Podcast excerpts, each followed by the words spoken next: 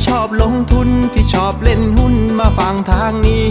ตลาดวายพอดแคสต์เขามี ข้อมูลดีดีเล่าเข้าใจง่าย อย่าลืมกดแชร์กดไลค์กด Subscribe กดกระดิ่งด้วยนะ คุณกำลังฟังตลาดวายพอดแคสต์ปีที่ 2 ประจำวันจันทร์ที่ 13 กันยายน 2564 รายการที่ทำให้คุณเข้าใจตลาด เข้าใจหุ้น แล้วก็พร้อมสำหรับการลงทุนในวันพรุ่งนี้ครับ สวัสดีนะครับ วันนี้คุณอยู่กับน้าแดงจรูนพันธ์วัฒนาวงศ์เหมือนเดิมครับ ครับ แม้ว่าวันนี้เซ็ตอินดี x นะครับ จะปิดลบไป 2 จุดนะครับ ปิดที่ 1,634 จุดนะครับ ยังไม่สามารถผ่านแนวต้าน 1640 ได้นะครับ แต่ว่าในมุมของผมเนี่ยผมก็มองว่าไม่ได้เสียหายอะไรนะครับ แล้วก็สิ่งที่เราคาดเดาในสัปดาห์นี้นะว่า ตลาดหุ้นน่ะควรจะเล่นในทางขึ้นน่ะผมก็ยังคงมุมมองนี้ไว้เหมือนเดิมนะครับ เดี๋ยวมาดูเหตุผลกันนะครับคราวนี้ถ้าเกิดไปเปรียบเทียบนะครับตลาดหุ้นเรากับเพื่อนๆเนี่ยนะครับวันนี้ก็จะเห็นว่าเราเนี่ยติดลบน้อยกว่าเพื่อนๆนะ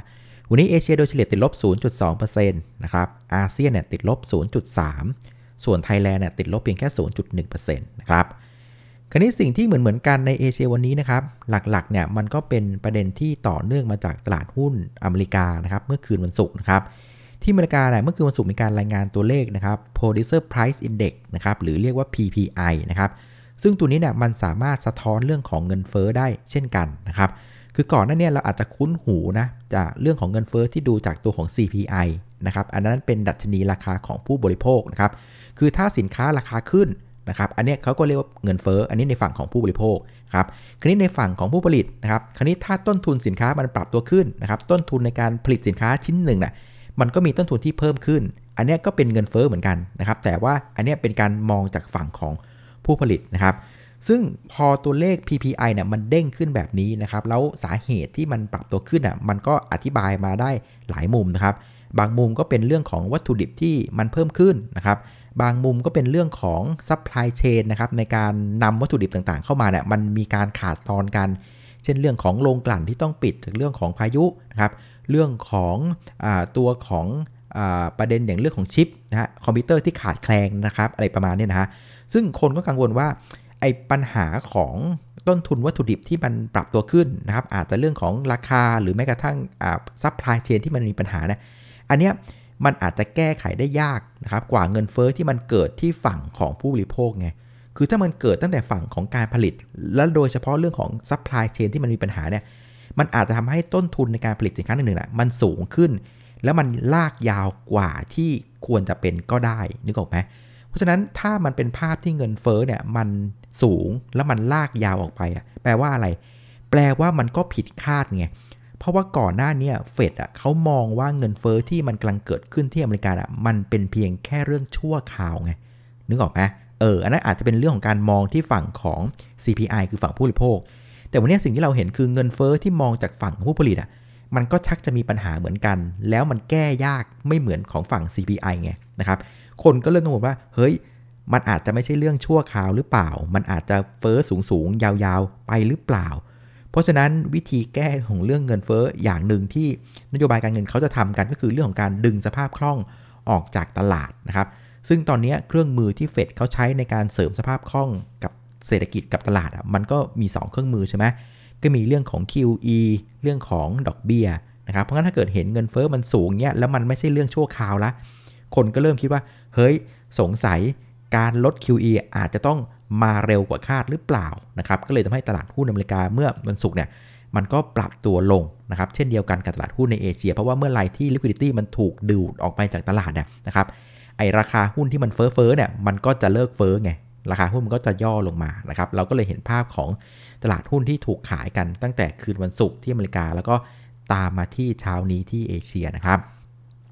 คราวนี้แต่ว่าตลาดหุ้นบ้านเราเนี่ยอาจจะมีประเด็นที่ดีกว่าเพื่อนนะครับเลยทำให้วันนี้เราติดลบน้อยกว่า ก็คือเป็นประเด็นเรื่องของตัวเลขผู้ติดเชื้อโควิด -19 นะครับเมื่อเช้าเนี่ยอยู่ที่ 12,583 ราย ก็ทำนิวโลละนะครับ ก็ลงจาก 14,000เมื่อวานนี้ เช่นเดียวกับตัวเลขของผู้เสียชีวิตนะครับ ก็ลงมาอย่างต่อเนื่องเลย ตอนนี้ลงมาเหลือ 132รายก็ลดลงอย่างต่อเนื่องนะซึ่งผมว่าอันนี้เป็นตัวเลขที่สำคัญ แล้วก็ชัดเจนกว่าตัวเลขของผู้ติดเชื้อนะครับซึ่งแม้ว่านะครับตัวเลขของการตรวจ ATK เนี่ยมันจะพุ่งขึ้นมาเป็น 6,000 กว่ารายนะ แต่ว่าในภาพของตลาดหุ้นนะครับ ผมว่าเขาก็มองเรื่องของตัวเลขติดเชื้อที่ลดลง แล้วก็ตัวเลขผู้เสียชีวิตที่ลดลงเป็นสำคัญ มากกว่านะก็เลยทำให้ตลาดหุ้นก็มองเรื่องนี้เป็นประเด็นบวกต่อตลาดหุ้นนะครับมันก็เลยทำให้ตลาดหุ้นบ้านเราเนี่ยก็เหมือนกับมีแรงนะครับในเชิงบวกที่มาประคองให้เราลดลงน้อยกว่าเพื่อนนะครับคราวนี้มาดูการเคลื่อนไหวของเซ็ตอินดี x นะครับ ตอนเช้าเนี่ยเราอาจจะเปิดกระโดดลงมาตามตลาดหุ้นในภูมิภาคนะครับ แต่ว่าพอผ่านไปสักพักหนึ่งนะครับ เราเห็นตัวเลขของศบคก็เริ่มมีความชื่นใจมากขึ้นนะครับ ตลาดหุ้นก็ เริ่มตีบวกนะครับ แต่ประเด็นของการเคลื่อนไหวของเซตอินดี x ในวันนี้ถ้าเพื่อนไปดูเนี่ยมันมันไม่ค่อยแข็งแรงนะครับ คือเวลาตลาดหุ้นมันขึ้นสวยๆเนี่ยมันจะขึ้นทั้งวันนะครับ คือไต่เข้าไปเรื่อยๆ หรือขึ้นตอนเช้าแล้วแกว่งออกข้างทั้งวันเลย อันนี้ก็ถือว่าขึ้นสวยนะ คือขึ้นแล้วไม่ไม่มีแรงขายไง เออ แต่ว่าวันนี้นะครับการเคลื่อนไหวของเซตอะมันเป็นบวกเป็นลบสลับสลับกันทั้งวันเลยนะครับ ซึ่งอันนี้มันก็เป็นการสะท้อนว่า ตลาดหุ้นอะมันยังไม่แข็งแรงมากนัก มันก็เลยมีคนทั้งซื้อและขายทั้งวันเลยเซตอินเด็กมันก็เลยเหวี่ยงตัวอยู่ประมาณนี้นะครับ ซึ่งสุดท้ายเนี่ย SET Index ก็ลงมาปิดที่ 1,635 จุดนะครับ ซึ่งพฤติกรรมในลักษณะนี้มันก็อาจจะเป็นการสะท้อนว่า เรื่องของการปรับฐานนะครับของ SET Index เนี่ยมันก็ยังไม่จบซะทีเดียว อาจจะเรียกได้ว่าปรับฐานอะใกล้จะเสร็จแล้วนะครับ ซึ่งใน episode ที่ผ่านมานะผมก็ให้เหลี่ยมไว้ว่า ถ้าวันนี้ SET Index จะ confirm ว่าปรับฐานเสร็จนะช่วงเช้าเนี่ยมันจะต้องปิดเหนือ 1,640 ให้ได้นะครับแล้วก็เมื่อเช้าเนี่ยมันก็ยังไม่สามารถปิดเหนือ 1640 ได้ใช่ไหมครับเพราะฉะนั้นการปรับฐานก็ต้องบอกว่ายังไม่เสร็จนะครับแต่มองว่าน่าจะใกล้เสร็จเพราะว่าอะไร คราวนี้พอไปดูแท่งเทียนนะครับใน Time Frame Day ของวันนี้นะ ผมว่ามันก็เป็นทรงที่ไม่เลวนะนะครับ ให้ไปดูที่จุดต่ำสุดแล้วกันนะครับ จุดต่ำสุดของวันพฤหัสมันอยู่ที่ 1,627 นะครับ วันศุกร์นะครับจุดต่ำสุดอยู่ที่ 1,620 นะครับ วันนี้วันจันทร์นะครับจุดต่ำสุดขยับขึ้นมาเป็น 1,627 เห็นไหมมันจะเป็นตัวเลข 1627 1620 แล้วก็กลับมา 1627 นะครับ เพราะฉะนั้นถ้าเราดูเฉพาะจุดต่ำสุดของแท่งเทียนทั้ง 3 วันเนี่ย มันก็ส่ออาการว่าโอเคละนะครับ แม้ว่าวันนี้เราจะไม่สามารถปิดเหนือ 1640 เพื่อ confirm การปรับฐานเสร็จได้ แต่ถ้าเกิดไปดูจุดต่ำสุดของแท่งเทียนทั้ง 3 วันอะ มันก็เป็นคล้ายๆตัว V เช่นกันนะ 1627 1620 กลับไป 1627 แบบเนี้ย เออ มันก็เป็นภาพที่ว่าใกล้จะจบแล้วกันนะสำหรับการปรับฐานนะครับ แต่ว่าเดี๋ยวไปดูองค์ประกอบอื่นกันต่อนะครับ คราวนี้กลับมาดูหุ้นที่ผลักดันตลาดในเชิงบวกวันนี้นะครับ วันนี้เด่นที่สุดนะครับ ก็คือกลุ่มเหล็กนะครับ ไม่รู้มาได้ไงนะครับ วันนี้ Tata Steel บวกมา 11% Inox เนี่ยบวกมา 2%นะครับ มิลเนี่ยบวกมา 6%นะครับ เข้าไปไล่เช็คดูนะผมว่ามันน่าจะเป็นเรื่องของราคาเหล็กโลกนะนะครับ ปรากฏว่าตั้งแต่ปลายเดือนสิงหานะครับ จนถึงวันนี้เนะี่ยราคาสตีลคือเหล็กเนี่ยปรับตัวขึ้นมาถึง 12%นะครับ ซึ่งเมื่อไรที่ราคาเหล็กโลกอะมันปรับตัวขึ้นนะครับ มันก็จะกระตุ้นให้คนที่ซื้อเหล็กในบ้านเราต้องรีบสั่งซื้อไงพวกผู้รับเหมาต่างๆ เพราะว่าถ้าซื้อช้ากว่านี้เหล็กมันก็จะแพงกว่านี้นะครับ เพราะนั้นมันก็เลยเกิดเรียกว่าอุปสงค์เรียกว่ามาอย่างรวดเร็วนะครับ เพราะนั้น ผู้ประกอบการต่างๆ ที่มีเหล็กอยู่ในมือ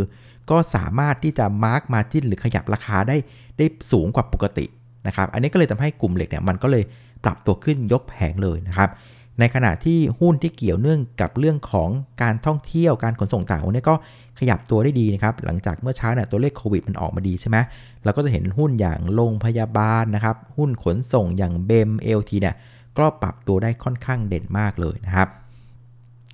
ส่วนอีกตัวหนึ่งก็มาได้ไงก็ไม่รู้นะครับ คือ CIMBT นะธนาคาร CMB ไทยเนี่ยปรับตัวขึ้นถึง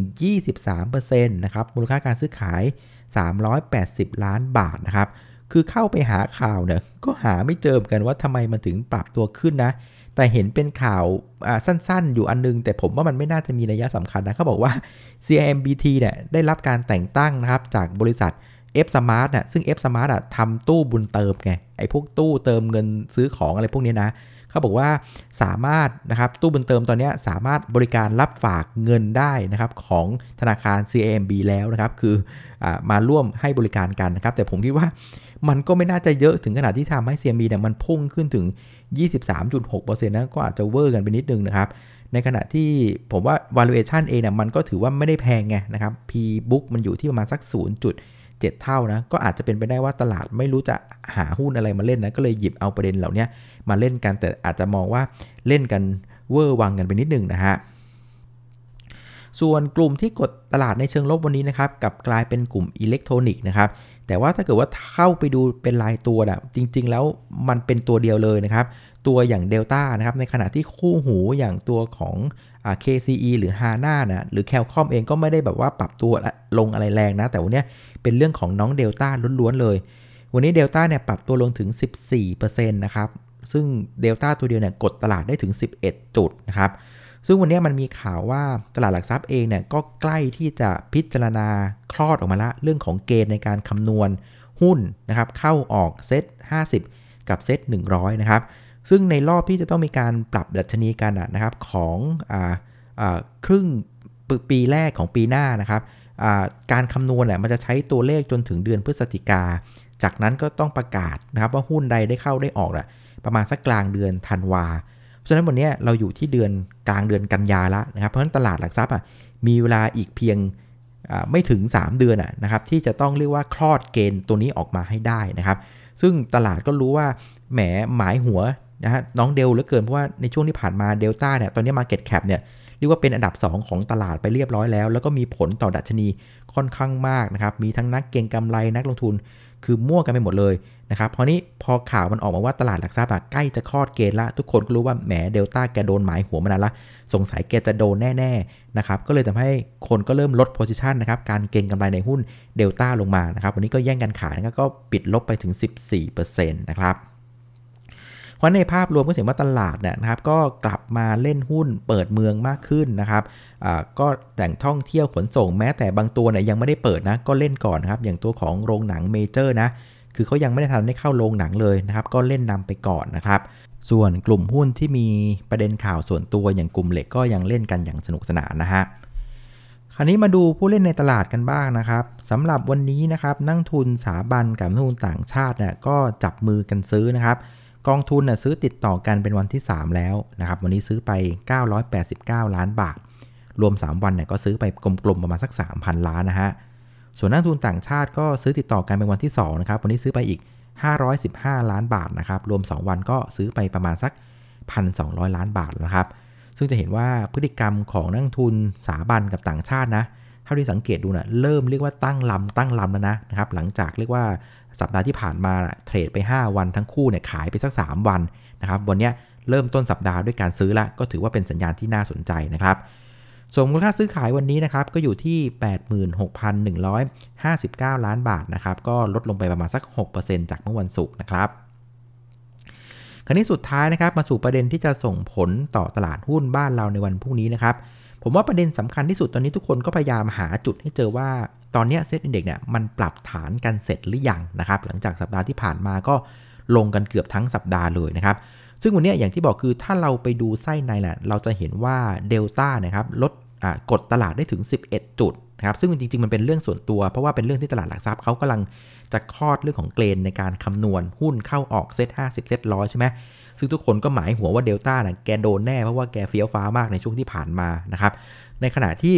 ถ้าเกิดเราไปดูตัวของ SET index เองวันนี้นะครับ วันนี้ SET index ติดลบไป 2 จุดกลมๆนะครับ แต่ว่าในไส้ในนะมันคือเดลต้ากดไปประมาณ 11 จุด นั่นหมายความว่าถ้าเกิดเราเอาเดลต้าลบ 11 จุดเนี่ยบวกกลับเข้าไปเนี่ยแปลว่าจริงๆ วันนี้ SET index นะ ถ้าไม่รวมเรื่องของเดลต้านะนะครับ วันนี้เขาบวกถึง 9 จุดนะครับ ซึ่ง 9 จุดแปลว่าอะไร แปลว่า SET index วันนี้ปิดที่ 1,641 จุด ถ้าไม่รวมเดลต้านะ 1641 นะครับ ซึ่งนะครับมันข้ามแนวสำคัญที่เราใช้วัดแล้วล่ะก็คือ 1640 นะครับ นั่นหมายความว่าจริง ๆ แล้วนะครับ ถ้าไม่รวมเรื่องของเดลต้า มันเสมือนว่า SET index วันนี้แสดงออกว่าปรับฐานเสร็จเรียบร้อยแล้วนะครับ แล้วก็พฤติกรรมของนักลงทุนต่างชาติกับสถาบันอะ ก็มาจับมือกันซื้อ 2 วันติดๆกันละ ก็ถือว่าเป็นสัญญาณที่ดี แม้ว่านะครับ ตอนนี้ใครเข้าไปดูที่ เว็บไซต์ของ TFEX นะ จะเห็นว่าวันนี้นักลงทุนต่างชาติอะเป็นภาพของ net short position นะนะครับ6,228 สัญญานะครับเป็นภาพของ short นะแต่ถามว่าน่ากังวลไหมผมว่าไม่น่ากังวลเพราะว่าอะไร เพราะว่าตอนนี้นะครับถ้าสังเกตดูดีเนะทีเฟกนะครับฝรั่งเองนะครับคนที่มาเล่นนะครับทีเฟกต่างๆนะเขาเอาเดลต้านะมาช่วยในการทำดัชนีไงแล้วเล่นทีเฟกกันนึกออกไหมเพราะฉะนั้น